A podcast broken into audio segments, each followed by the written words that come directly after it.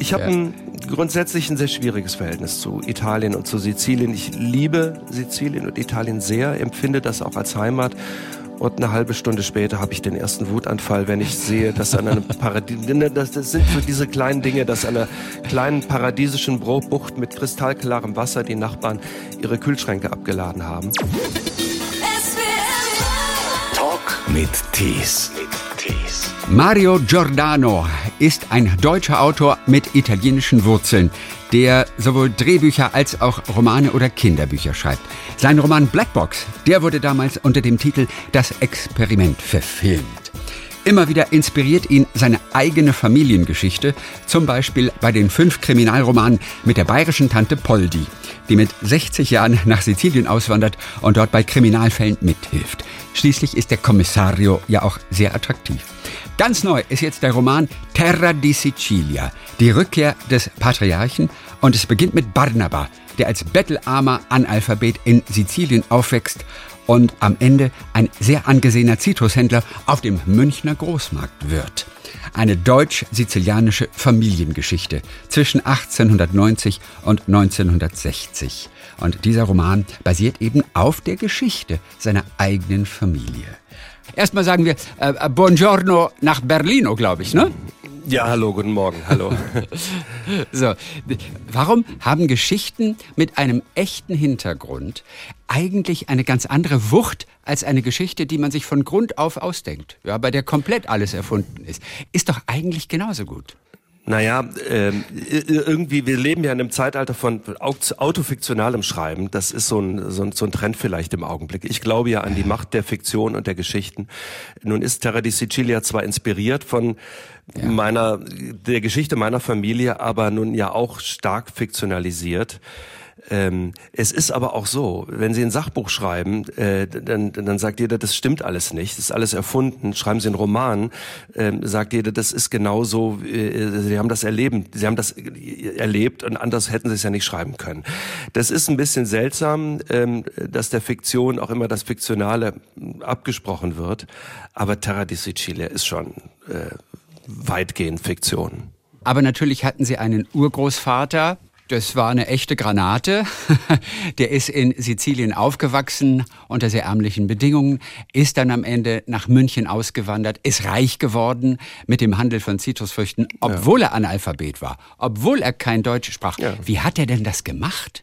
Ja, das ist ein Rätsel. Ne? Äh, ist ja. mir auch ein Rätsel gewesen und das ist äh, alle Fiktion oder alles Erzählen beginnt ja auch mit mit einem Rätsel ganz oft und die zentrale Frage des Erzählens ist ja, was wäre wenn? Und das Was wäre wenn dieser Geschichte ist, was wäre wenn ein bettelarmer Sizilianer, Analphabet, ähm, äh, der, der niemals Deutsch lernen wird, in Deutschland ein, ein wohlhabender Großgrundhändler werden könnte. Ja. Und ähm, das war so mit meinem Urgroßvater. Äh, wie das genau war, kann ich nicht sagen, aber wie das immer so bei großen Unternehmerpersönlichkeiten ist, die sind eben getrieben, wie eben auch die großen Piraten von der Idee, zu fernen Horizonten zu segeln und machen das irgendwie möglich. Und das ist ja eine, finde ich, auch eine ermutigende Geschichte insofern, ähm, dass es mir wieder auch als sowas mir erzählt, äh, versuche das Unmögliche, weil du kannst es schaffen. Ja. Der ist dann in den 60er Jahren, ist er wieder zurückgegangen nach Sizilien. Und dann, warum ist er zurück? Naja, in, erstmal sind in den Ende der 30er Jahren ist mein Großvater mit meiner Großmutter und äh, da war mein Vater und eine Tante schon geboren, nach München gekommen, um ihn zu unterstützen. Und die sind dann so Mitte der 60er Jahre alle zurückgegangen. Äh, mein Großvater hatte dann das Pensionsalter erreicht, mein Urgroßvater hatte offenbar auch nicht mehr so viel Lust und sind dann äh, zurück nach Sizilien gegangen. Man muss auch sagen, dieses ganze Vermögen, das damals erwirtschaftet worden ist, ist verloren gegangen. Das, äh, ich habe mich lange gefragt, wo, wo habe die Tanten gefragt, woran hat das gelegen? Das hat mir keiner so richtig erklären können, bis ich mir zusammengereimt habe, dass es eben doch daran lag, dass der Analphabet war. Der hat eben schriftlichen Verträgen misstraut, da lief alles über Handschlag und ähm, der hat nie Grundstücke oder, oder ja, Land erworben, der hat äh, ein großes Haus finanziert für die ganze Familie.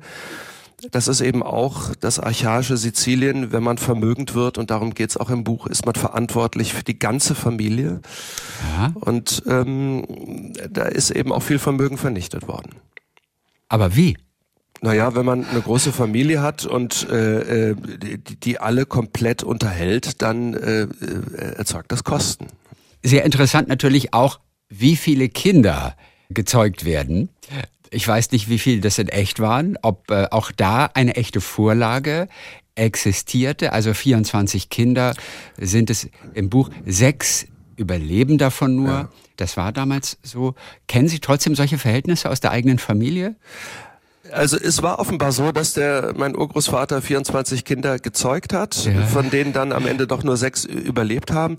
Aber das ist ja für die Zeit gar nicht so ungewöhnlich. Mein deutscher Großvater, Großvater, ähm, äh, beispielsweise der 1900 geboren wurde, der hatte äh, war kam aus einer Arbeiterfamilie und hatte zwölf Geschwister. Also die waren, das waren 13 Kinder in der Familie und das war eine äh, sehr sehr einfache Arbeiterfamilie in Düsseldorf, die ähm, äh, wirklich nicht viel Geld hatten. Große Familien waren Standard. Ja, Wahnsinn. Und trotzdem, ja. Für, ah gut, da gab es damals Verhütung überhaupt zu der Zeit? Gab es sowas außer Enthaltsamkeit? Hm. Ich weiß es nicht. zu sagen. Ja, fragen Sie mich was Leichteres.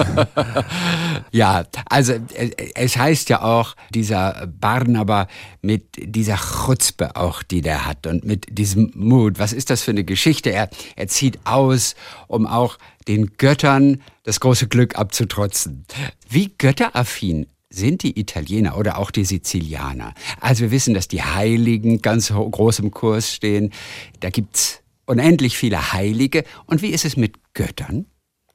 Naja, Sie sagen es schon, Sizilien, Italien überhaupt ist ein sehr katholisches Land. Also wir haben äh, daher auch einen ganzen Pantheon voller Heiligen, äh, katholische Heilige. Aber ich glaube fest daran, dass alle Kulturen, die jemals Sizilien erobert, besetzt oder auch äh, äh, bevölkert haben, über die Jahrtausende hinweg, die haben ja alle ihre Götter mitgebracht und äh, dort auch abgeladen und die sind geblieben. Und für mich ist Sizilien ein zutiefst mythologischer Ort. Wenn man dort mit den Füßen so ein bisschen im Boden scharrt, dann äh, kommt alles Mögliche zutage.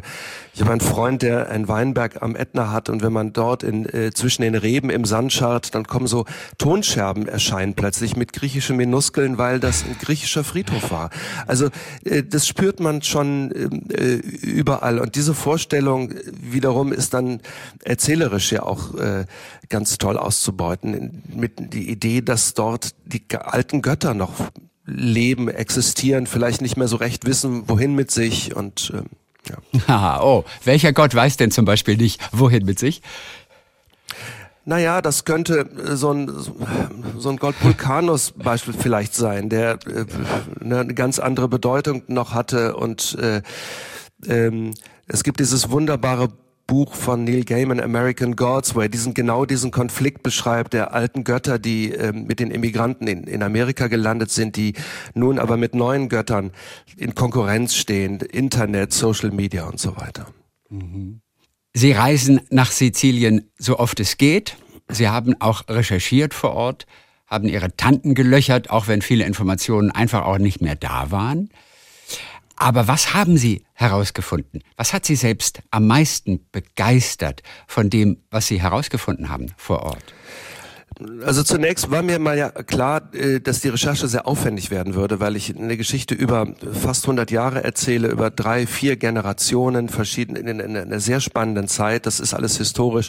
Da habe ich mir Hilfe gesucht ähm, äh, und hatte äh, erstens Unterstützung. Franco Felice, ähm, Übersetzer aus dem Italienischen ins Deutsche, Leiter der Bibliothek des Goethe-Instituts lange Jahre, hat für mich vorrecherchiert. Wir sind dann gemeinsam gereist, haben Leute besucht. Nur weiß man ja nie, was kommt.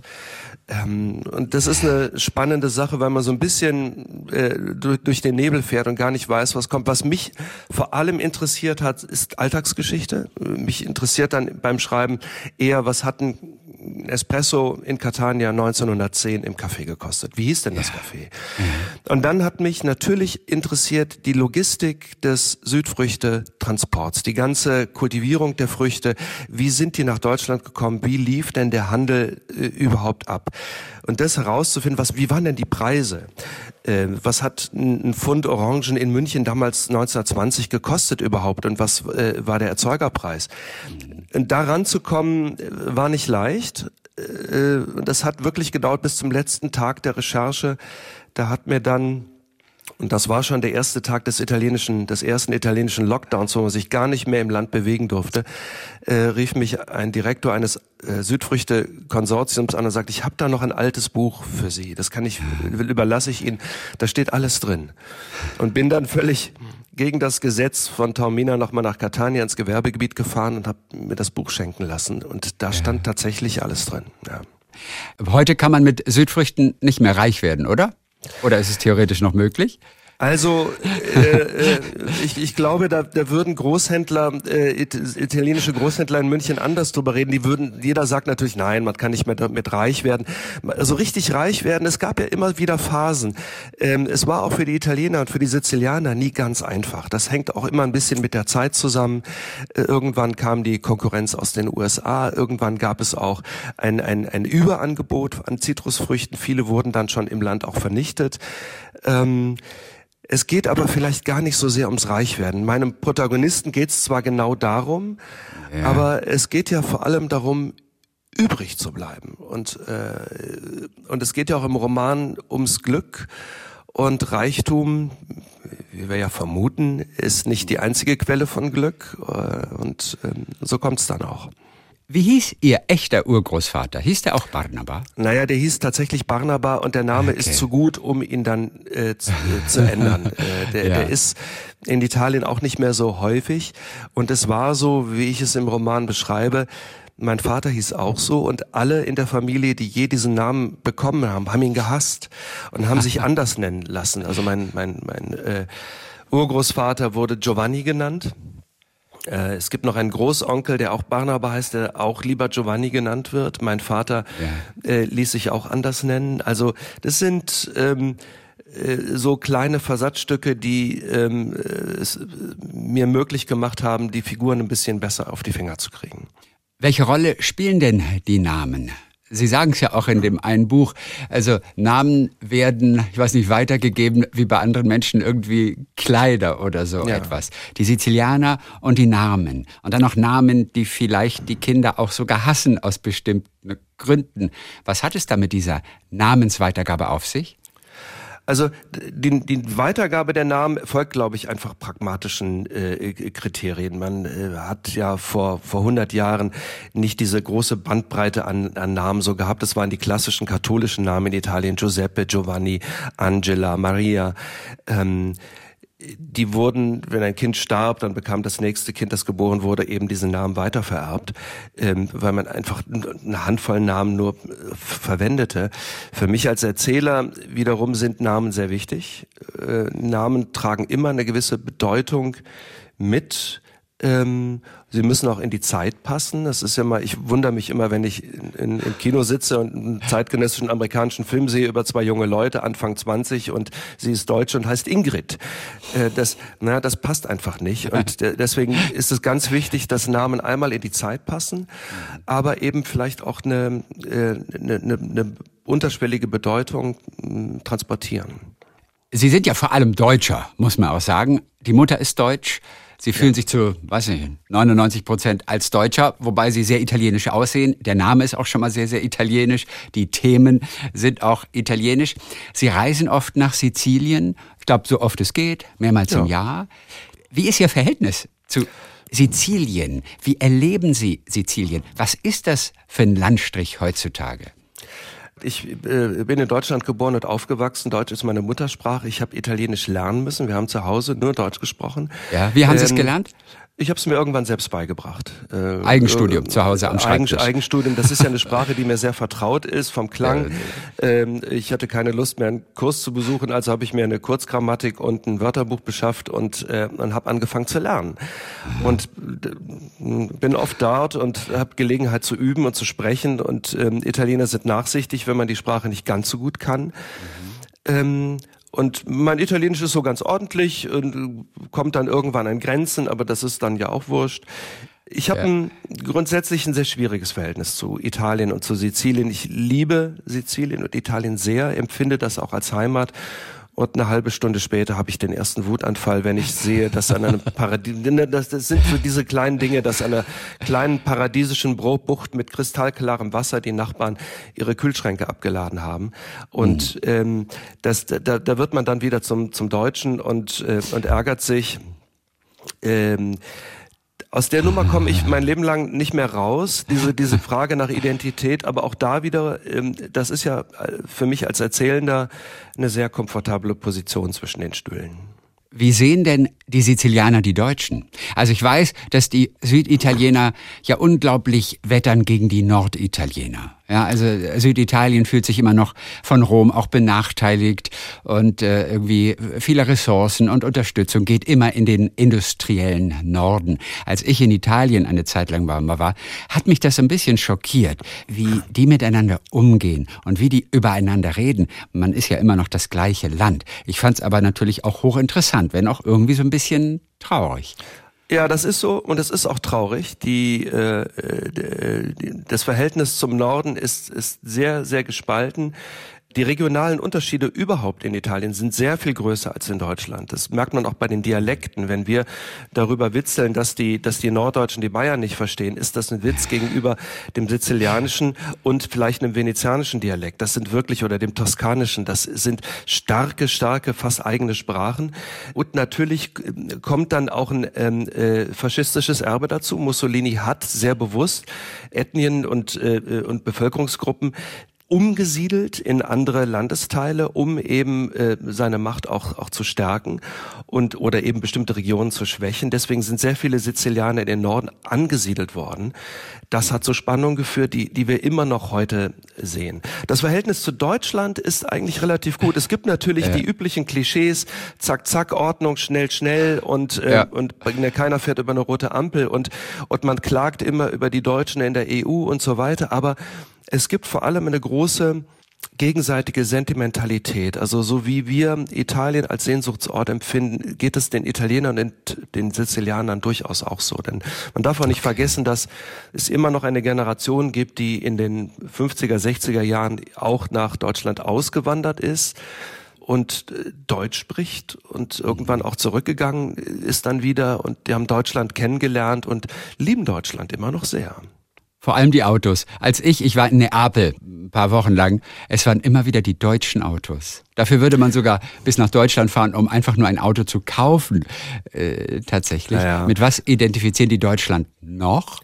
Naja, äh, Deutschland wird vor allem mit einem geordneten Sozialwesen äh, assoziiert, äh, mit ja. einer ordentlichen Krankenversorgung und, äh, und Dingen, die wir für selbstverständlich halten, die in Italien alles andere als selbstverständlich sind und einem geordneten Gemeinwesen. Ähm, äh, und das ist ja auch eine Realität, dass das auch ja. oft in, Sizilien, in, in Italien fehlt. Ähm, es wird, Deutschland wird assoziiert mit einer gewissen, sagen wir mal, Lebens Feindlichkeit oder nicht so einer großen Lebensfreude. Das, das, das, ist, das wird, diese Assoziation wird, bleibt erhalten so lange, bis italienische Freunde und Verwandte dann mal zu einer deutschen Hochzeit kommen und feststellen, wie, wie ausgelassen die Deutschen äh, Hochzeit feiern, im Gegensatz zu den Italienern übrigens. Ja. Ach, ist das so? Ja, ja. Äh, ich hätte, ich hätte den Sizilianern, hätte ich jetzt aber auch mehr zugetraut da. Ja, ja, das ist das große Klischee, die, die, die tolle Hochzeit unter Olivenbäumen und alle tanzen mhm. Tarantella. Nein, nein. Ja. Also eine italienische und auch eine, eine süditalienische und sizilianische Hochzeit gehört mit zum trostlosesten, was man erleben kann. Das ist, das ist eine, eine große Showveranstaltung mit viel Essen für sehr viele Leute. Es wird wenig, sehr, sehr wenig getrunken. Es wird nicht, praktisch nicht getanzt, wenig Musik. Das Brautpaar sitzt alleine an einem Tisch und nimmt die Geschenke entgegen. Und um elf, halb zwölf ist alles vorbei. Also das ist schon schön. Und das Ganze findet in einem sogenannten Sala di Ricevimento statt, also einem, einem, einem, einem, irgendeiner Baracke mit Plastikstühlen, die vermietet wird für solche Gelegenheiten. Also äh, das, äh, ja, eine italienische Hochzeit ist kein Spaß. Warum ist das so? Das hängt ein bisschen mit dem Bella Figura-Prinzip in Italien zusammen, dass äh, äh, immer eine gute Figur abgeben, insofern auch zu zeigen, was man hat, ein bisschen anzugeben und ähm, auch äh, Leute einzuladen. Mhm. Und das geht eben, wenn man sehr viele Leute einladen will und die Mittel begrenzt sind, äh, ja. dann äh, hat das einen bestimmten Rahmen. Das ist, läuft dann sehr förmlich ab und Italien ist ein Land großer Förmlichkeiten. Das ist auch in Deutschland, man wundert sich, ganz anders. Aber äh, Italien ist ein sehr ein Land, das sehr viel auf Förmlichkeiten hält. Mhm. Bedingt durch die Religion vor allem durch die Religion einmal, aber das hat sich auch durch äh, historisch hat sich das so entwickelt. Wie modern ist Sizilien eigentlich? Ich denke bei Sizilien auch immer, leben wie vor 50, 60, vielleicht auch manchmal vor 100 Jahren. Wie modern ist Sizilien? Sizilien ist außerordentlich modern. Sizilien ist natürlich ein, ein, ein, Landstrich, äh, sehr, wo sie äh, Zeugnisse alter Kulturen überall haben. Also deswegen sieht es erstmal alt aus. Aber Sizilien ist schon immer äh, Motor und Energiequelle der, der italienischen Kultur gewesen. Die größten italienischen Künstler, Nobelpreisträger und so weiter äh, kamen aus Italien, äh, kamen aus, aus Sizilien mhm. und ähm, dort wird sehr, auch in der Kunst, sehr experimentell gearbeitet. Ähm, es ist ein Land, wo noch oft junge Menschen ins Ausland gehen müssen und dann auch irgendwann wieder zurückgehen und diese Einflüsse mitbringen. Also es ist schon ein sehr modernes Land, aber in den Familienstrukturen äh, im, im Leben dann doch wieder auch sehr alt. Und das ist eine Kombination, die ich ja oft beobachte und immer noch wieder sehr faszinierend finde. Nur die Söhne, die wohnen immer noch sehr lange zu Hause, wie im restlichen Italien. Klischee hin oder her. Es ist ein Klischee, weil es aber heute immer noch stimmt, oder? Ja. Die Rolle der Mama ist doch immer noch eine ganz außergewöhnliche, was? Ja, es gibt natürlich den Fall, wo ich, ich habe in der Familie so einen Fall, ähm, wo, wo Männer bis praktisch in, in, in mein Alter bis in die 50er äh, zu Hause mhm. leben. Das hat einmal natürlich mit der äh, Rolle der, der Mutter auch zu tun, die äh, einen starken Einfluss hat. Und äh, es hat aber eben auch viel mit den sozialen Verhältnissen zu tun. Wenn sie äh, als Mann äh, immer noch äh, als äh, zuständig sind für das in, in, in der klassischen Rollenverteilung, die Familie zu ernähren, wenn das von ihnen erwartet wird und sie aber keinen Job finden, dann können sie auch keine Familie gründen so richtig. Oder sie brauchen immer noch die Unterstützung der Eltern und der Großeltern. Das hat ja auch nicht nur Nachteile, das hat zum Beispiel in der Pandemie dazu geführt, dass ähm, Familien, obwohl die Unterstützung des Staates gar nicht so groß war, äh, doch zusammengehalten haben und irgendwie durch diese äh, schreckliche Pandemiesituation ja auch gekommen sind, weil die Familie nun auch da war. Das ähm, ist also nicht nur den, den Söhnen selbst anzulasten, aber es gibt diese, äh, diese typischen italienischen Muttersöhne, die gibt's natürlich. Ja, ja. Das ist ein Klischee, das man zwischendurch überall nochmal antrifft. Ja, vielleicht ist es ja auch einfach schön.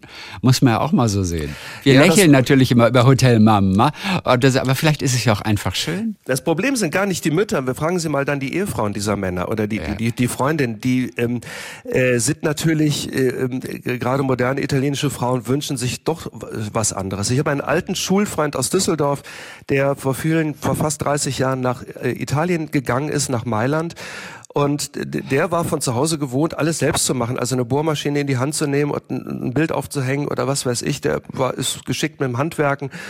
Und ich habe irgendwann seine, seine Freundin gefragt, wie sie sich kennengelernt haben. Die sind schon sehr lange zusammen und äh, die sagte, na ja, da war auf einmal dieser Deutsche, der, der wohnte, hatte eine Wohnung, der machte, der hatte einen Job, der machte alles selbst, der, der konnte alles. Das war so sexy.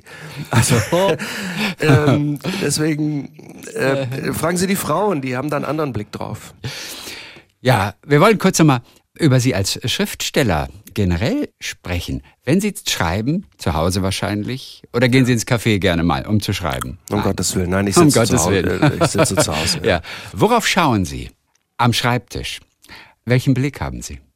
Also ähm, ich habe ja so eine, so eine Position, der Schreibtisch steht an der Wand, aber ich habe ähm, zur rechten Seite ein Fenster äh, und viel Licht. Äh, ich, an der Wand hängt ein Bild und ja. äh, das Bild zeigt einen, das ist ein Bild einer, einer äh, dänischen Künstlerin, Maria Rubinke. Aha. Das ist eine Lithografie, die einen toten Hasen zeigt. Ich habe es mit den Hasen. Ähm, dieser Hase ist in einem Zustand, der der halben Verwesung und der guckt uns trotz, guckt mich an und wirkt aber wie schlafend, ganz, ganz rührend und oben fliegen schon drei Fliegen. Ähm, das ist, es hat einen gewissen Humor, dieses Bild und ja. das erzählt mir sehr viel einmal äh, über das Leben, auch über meinen Prozess. Da gucke ich oft drauf und ähm, Ansonsten schaue ich tatsächlich auf mein Manuskript, denn Schreiben ist ja nicht nur blind tippen. Äh, ich äh, Schreiben heißt vor allem das Geschriebene immer wieder und immer wieder zu lesen und immer wieder zu sehen und und ich warte eben darauf, dass der der der der Film entsteht vor meinem inneren Auge, den ich dann weitererzählen kann. Ja. Kann man auch etwas zu oft lesen? Wenn man es nur oft genug liest, gefällt es einem irgendwann nicht mehr? Na, man muss schon mal Pause machen, das ist schon ja. wichtig und mal. So, weil man auch das Gefühl unter Umständen für den Satz irgendwann verliert. Ja, aber trotzdem muss man sich dem schon sehr lange aussetzen. Das Schreiben, der, der, der kreative Prozess des Erzählens geht, dauert ja über Wochen, über Monate, manchmal Jahre. Das heißt, einmal äh, man muss seine Energie sehr genau einteilen und sich Routinen und, und schaffen und sehr diszipliniert vorgehen ja. äh, und es eben aushalten, äh, auch immer wieder den Satz auch anzugucken. Klar, mit Pausen, aber es, es lohnt sich schon, dran zu bleiben. Sie haben gerade gesagt, Sie haben es mit Hasen. Wo ja. kommt das her? Ach, ich weiß gar nicht. Ich hatte es immer irgendwie mit Hasen. Ich habe irgendwann herausgefunden, das ist mein chinesisches äh, Sternzeichen auch. Bin also im Jahr des Hasen geboren. Ich hatte immer irgendwie ein inniges Verhältnis zu Hasen und die haben immer auch meinen Lebensweg gekreuzt und werden auch irgendwann Thema einer Erzählung sein. Und Sie haben einen Hasen? Äh, einen, einen echten Nein. Ich habe einen Nein. als Tätowierung auf dem Arm. Ähm, ah, ähm, ja, ja. Äh, äh, Soweit ist es dann doch gekommen. Ja, ach, witzig.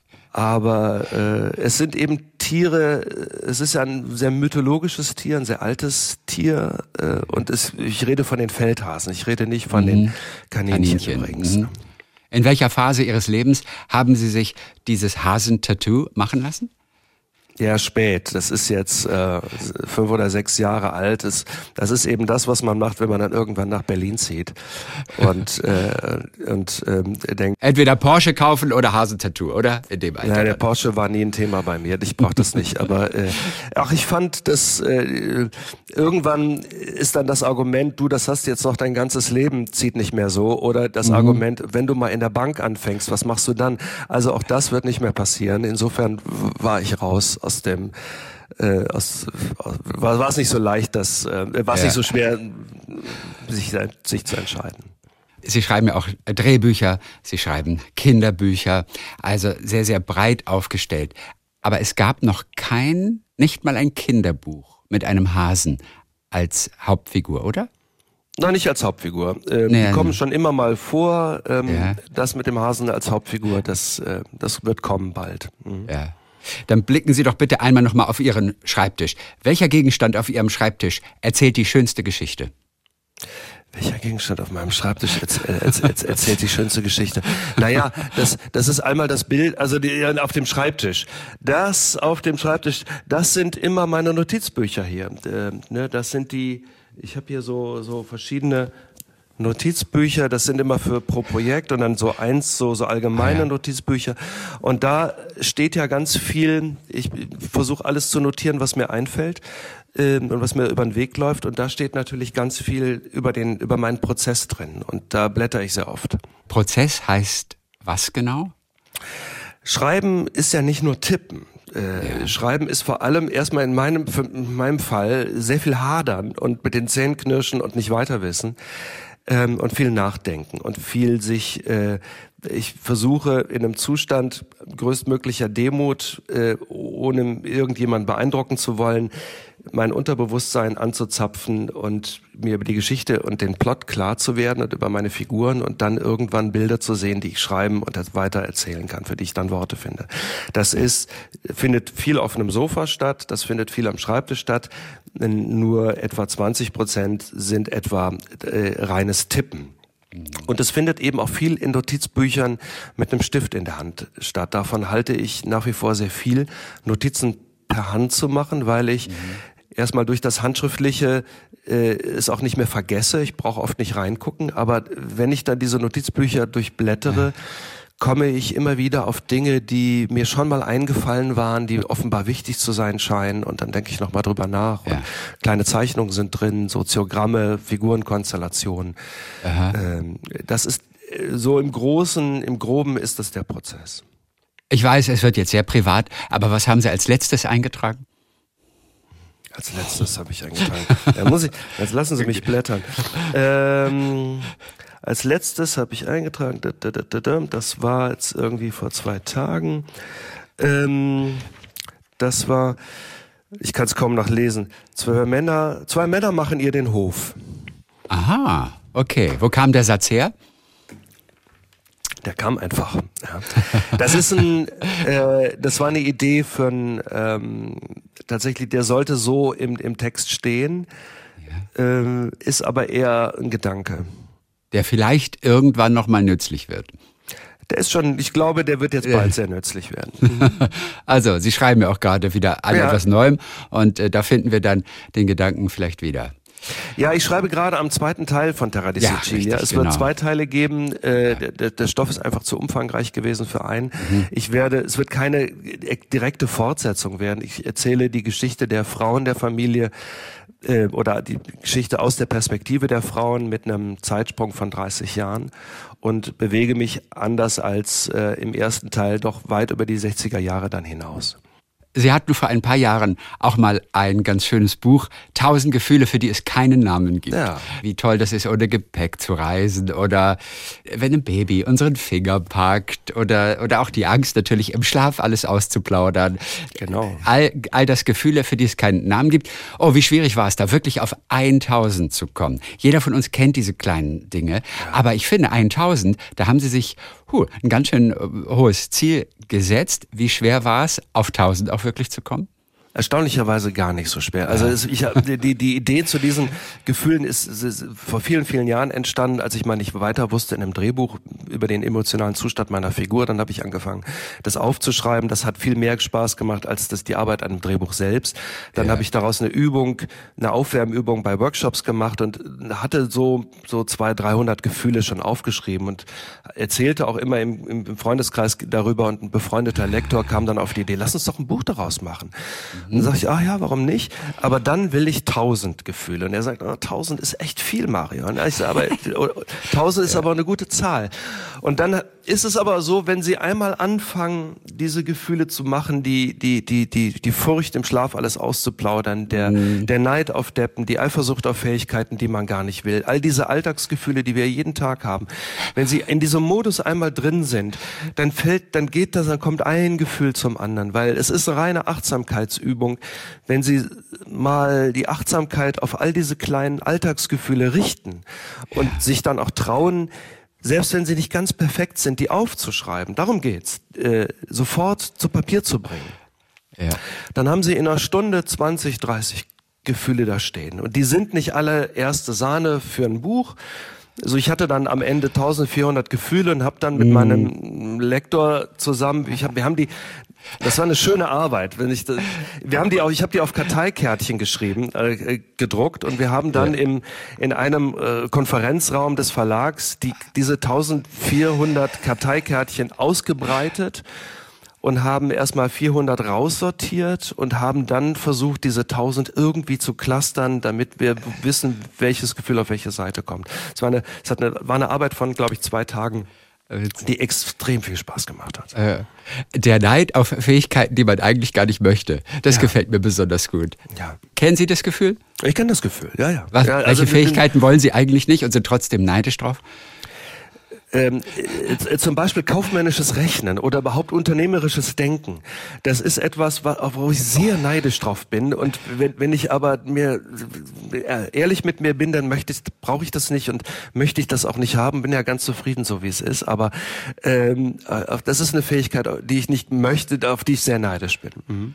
Die Lust beim Aufploppen der Knisterfolie. Ja, kennen wir, ne? Die kommt ja. auch von Ihnen, ne? Ja. Haben Sie noch genug zu Hause? Ich habe nämlich gerade ein paar Kartons ausgepackt. Ich habe Meter und Meter und Meter von diesen äh, Plopfolie da. Also ich könnte was vorbeischicken. Ja, Knisterfolie ist ja was, was, was komischerweise immer wieder im Haus ist. Äh, das, das, man weiß ja gar nicht, wo es herkommt. Die, die taucht einfach wieder auf. Ja, habe ich auch noch. oh, herrlich.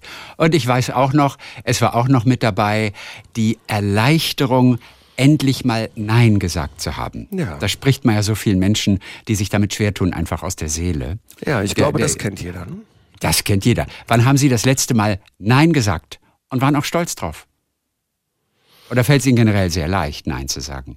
Es fällt mir nicht leicht, Nein zu sagen. Es ja. fällt mir im Gegenteil sehr, sehr schwer. Ich habe gerade überlegt, ich glaube, das war, ich bin vor einiger Zeit mal wieder gefragt worden, ob ich ein ähm, Konzept für ein ein Serienkonzept für eine, für, eine, für eine Fernsehserie schreiben möchte. Und im Gespräch äh, stellte sich raus, dass es wieder eine Entwicklung wird, die keinen guten Verlauf nehmen würde. Also habe ich Nein gesagt. Sehr löblich. Naja, das ist, mir hat mal ein Filmproduzent gesagt, Mario, weißt du, was die drei wichtigsten Worte im Showgeschäft sind? Also, nee, keine Ahnung, ja. Nein, Dankeschön. Nein, Nein ah. Dankeschön sind die drei wichtigsten Worte im Showbusiness. Und ich glaube, nicht nur im Showbusiness. Und dabei könnte man Dankeschön sogar zusammenschreiben. Dann wären es nur zwei, die man braucht. Das sind zwei, ja. Dem Autor, den kann man das ja sagen. Mario Giordano, Terra Sicilia, das ist der ganz neue Roman, Die Rückkehr des Patriarchen, Teil 1 einer epischen deutsch-italienischen Familiengeschichte. Der Teil 2, an dem arbeiten Sie jetzt gerade. Also, es war sehr, sehr schön, mit Ihnen zu sprechen, aber eigentlich hatte ich auch gehofft, Ihre Freundin würde irgendwo hinten Marcello üben heute Vormittag noch, aber nee, war das wird, sie, wird, wird gleich noch der Fall sein, ja. Zu spät für mich. Ich wäre gern dabei gewesen. Dann viele Grüße nach Berlin und bis die Tage wieder. Danke, alles Gute, vielen Dank. Talk mit Tees.